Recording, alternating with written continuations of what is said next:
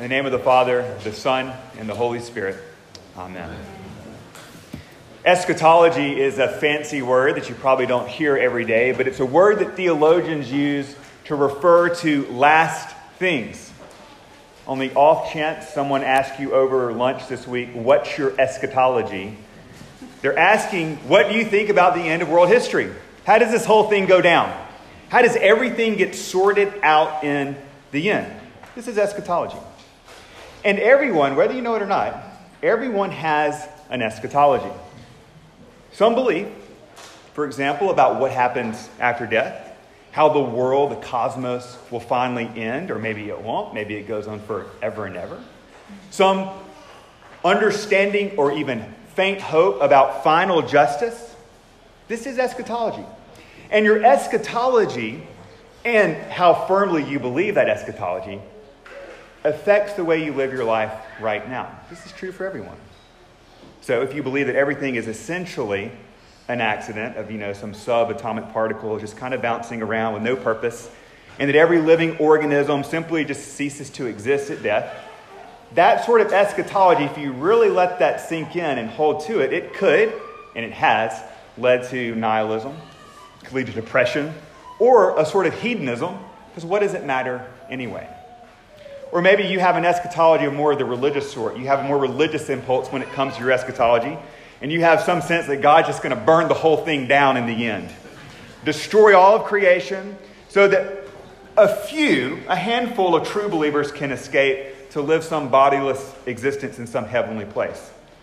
That more religious eschatology in the present could lead to a denial of the goodness of creation and a life on earth that is marked by some dark pessimism, just waiting on something terrible to happen so that your eschatology can be vindicated. Today we come to the end of Revelation and the end of human history as we know it, as the Bible unfolds it. How does John answer the question, What's your eschatology? Is it a fiery kind of conflagration at the end of all things? Is it a simple ceasing of existence? How are we to understand this? Well, let's review what's just happened right up to this point.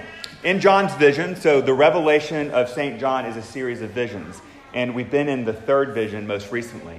And in that vision, we saw a couple weeks ago, Satan is restrained for this symbolic thousand years while the saints rule with Jesus.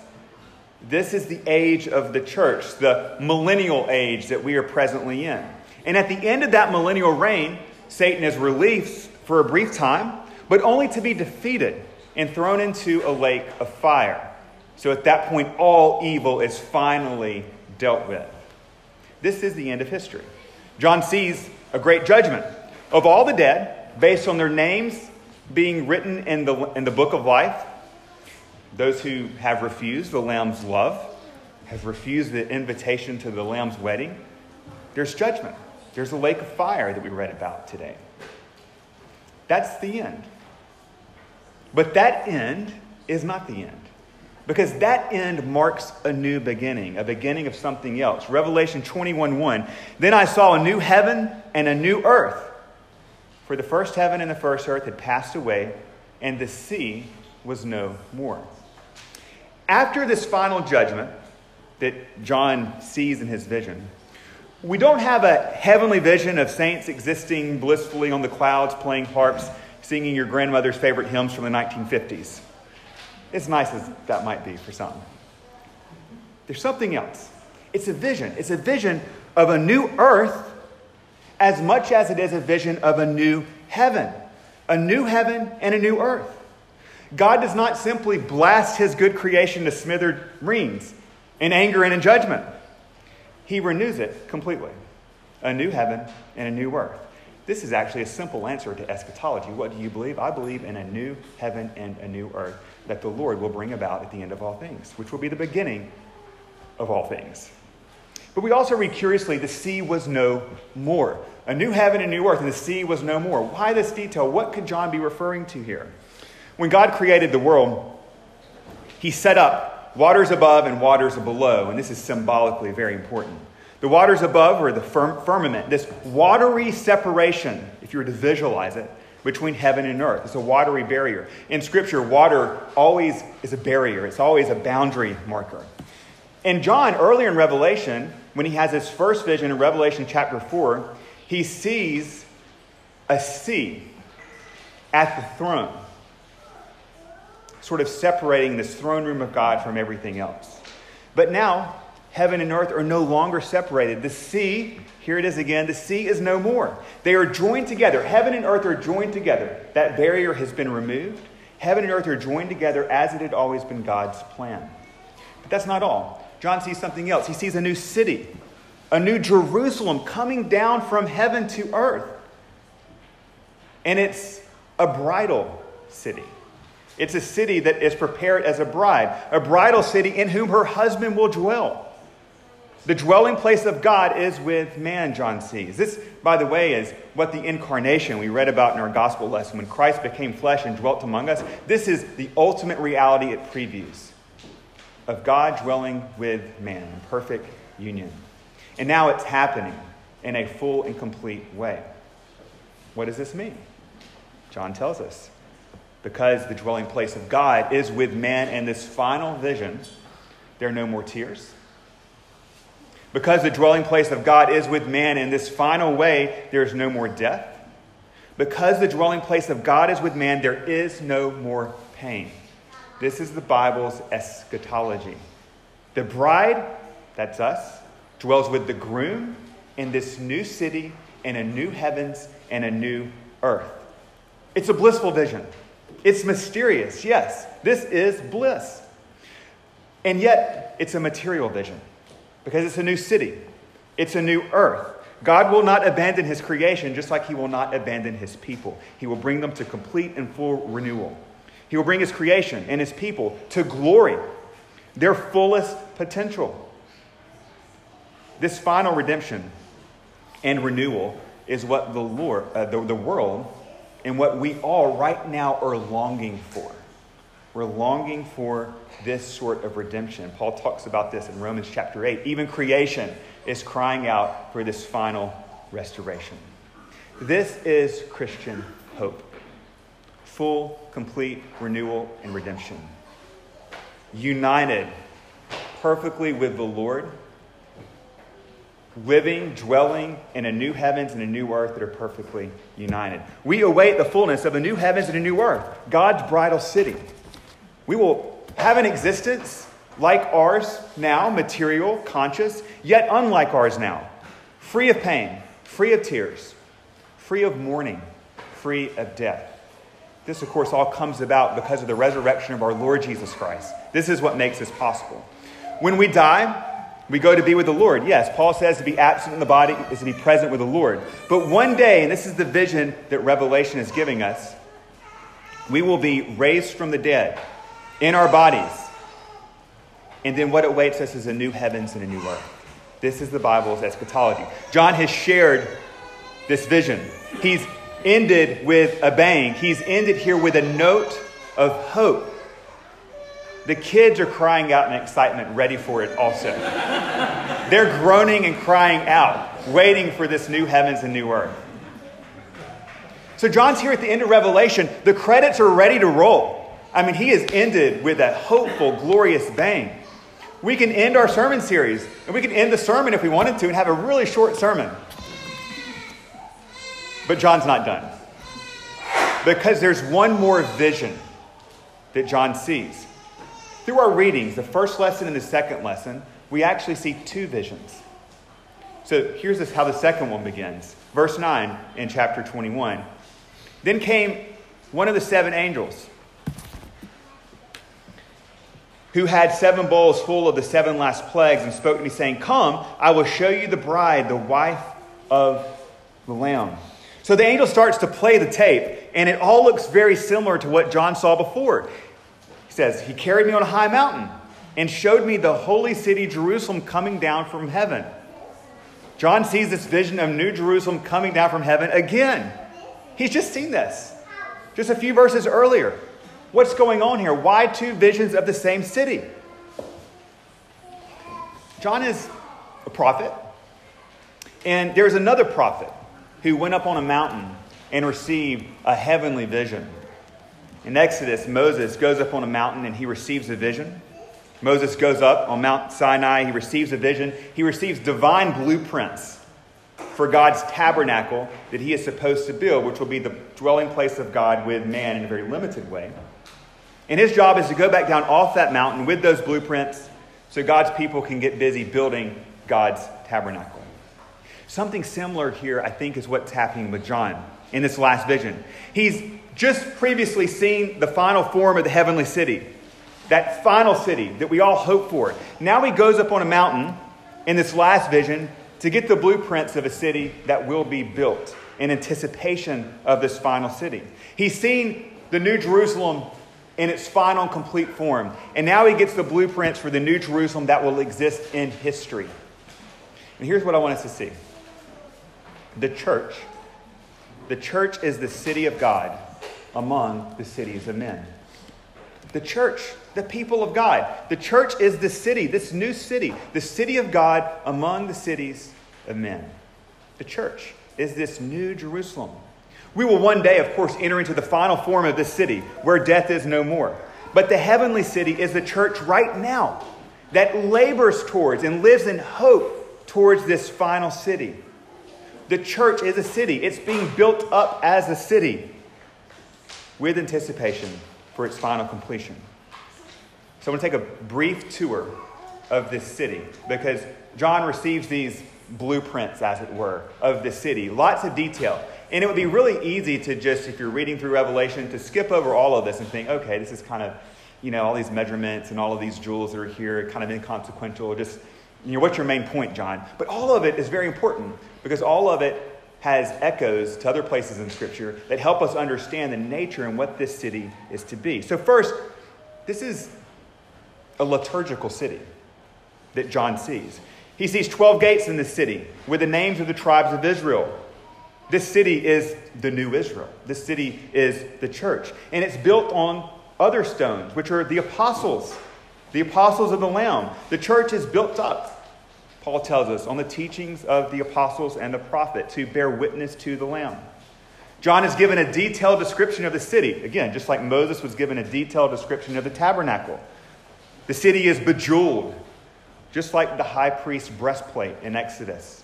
The New Jerusalem is measured out. Its height, length, and breadth, they're all equal. This is a cube city. Now, of course, we're not to take this literally. But what is this echoing? It's echoing the most holy place, of the tabernacle, which was a perfect cube. If you go back and look at the measurements, it's a perfect cube. Again, the dwelling place of God in the center of his people. All of this temple imagery is being transported onto this new city, this new Jerusalem. The new city is being built up as a liturgical city. And here's the kicker John says, And I saw no temple in this city, for its temple is the Lord God, the Almighty, and the Lamb. There's no temple, no physical temple. The Lord is present in this city, dwelling with his people. The city itself is the temple. The people of God are the temple of the Lord. This vision of the church, this new liturgical city, it points us to the work of the city of God among the cities of men.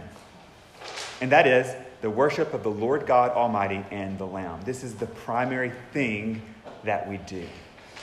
The church is a liturgical city and fulfills her mission by faithfully being already what she is the dwelling place of God with man, a new temple city spreading out into the world. So, once again, I think we should make the point that we've actually been making all along the way in different ways throughout our study of Revelation. The most important thing that we can do as faithful citizens of this city, the New Jerusalem, is participate faithfully in the worship of the Lord Almighty and the Lamb.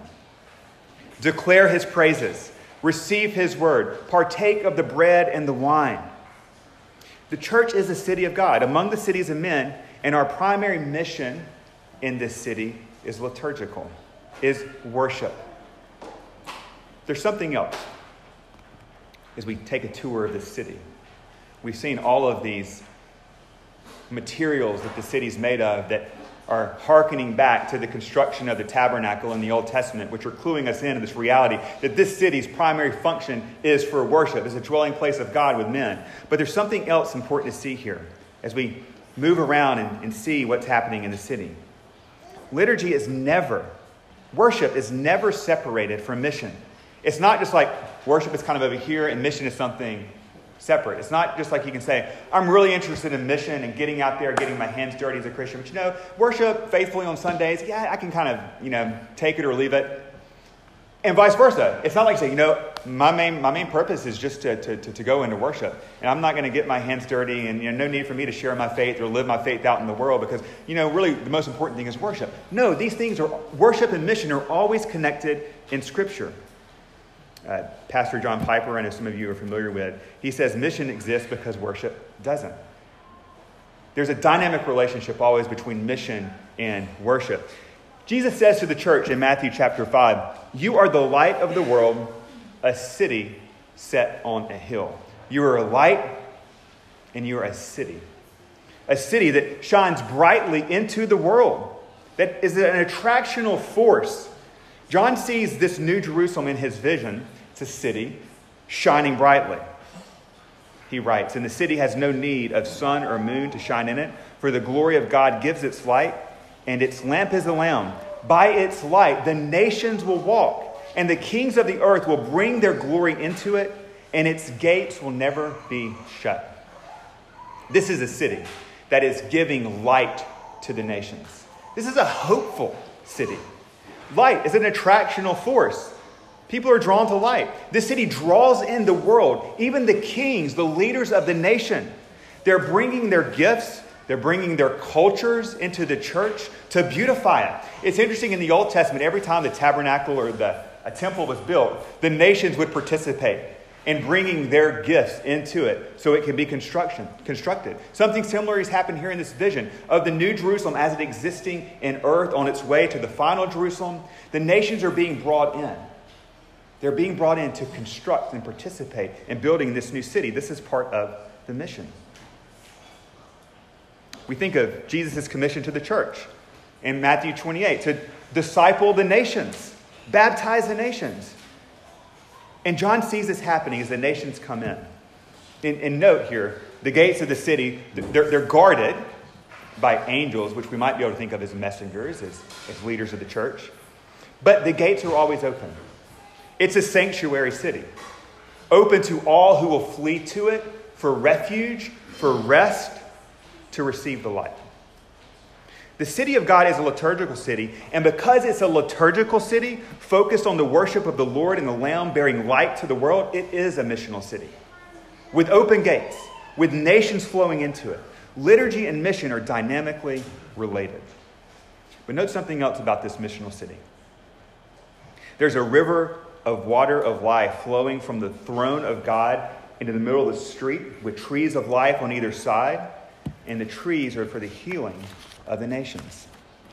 Sanctuaries in the Bible, going all the way back to Genesis 2 in the garden, are well watered places with rivers running through them. In the garden, there are four rivers that go through the garden and go out into the world. Ezekiel has a vision of a temple also. And in his temple, very importantly, water flows out from it and baptizes the world with this holy water. The city of God, the church, is a well watered place too. It's a garden city, a sanctuary city. The water of life that comes from Jesus Christ is in full supply here in the church. It's water that brings renewal. It's water that brings refreshing. It's water that brings eternal life, as Jesus has promised us. It flows out of the sanctuary city. It waters the, it waters the world brings healing to the nations. As the church worships faithfully, life giving water is to flow out of the church's worshiping life, giving life to the world. The New Jerusalem is the church, the city of God among the cities of men. But it's a sanctuary city whose liturgical life becomes a source of healing for the nations. Eschatology matters eschatology is really important. We are promised a new heavens and a new earth where weeping and death are no more. But eschatology, the hopeful and glorious future that we are promised, is brought forward into the church. Of course, incompletely, of course, imperfectly. But the church is the city of God among the cities of men. And it exists like Christ and as Christ's body for the life of the world. This is a vision that John has. In the divine sense of the word, he receives a vision from the Lord. John receives a heavenly vision. But it's a vision in another sense, too. Vision is meant to stimulate our imagination, it's meant to motivate us, to capture us, so that it affects the way that we live. It affects what we do. Where there is no vision, the people perish. We don't always live up to our, our own visions.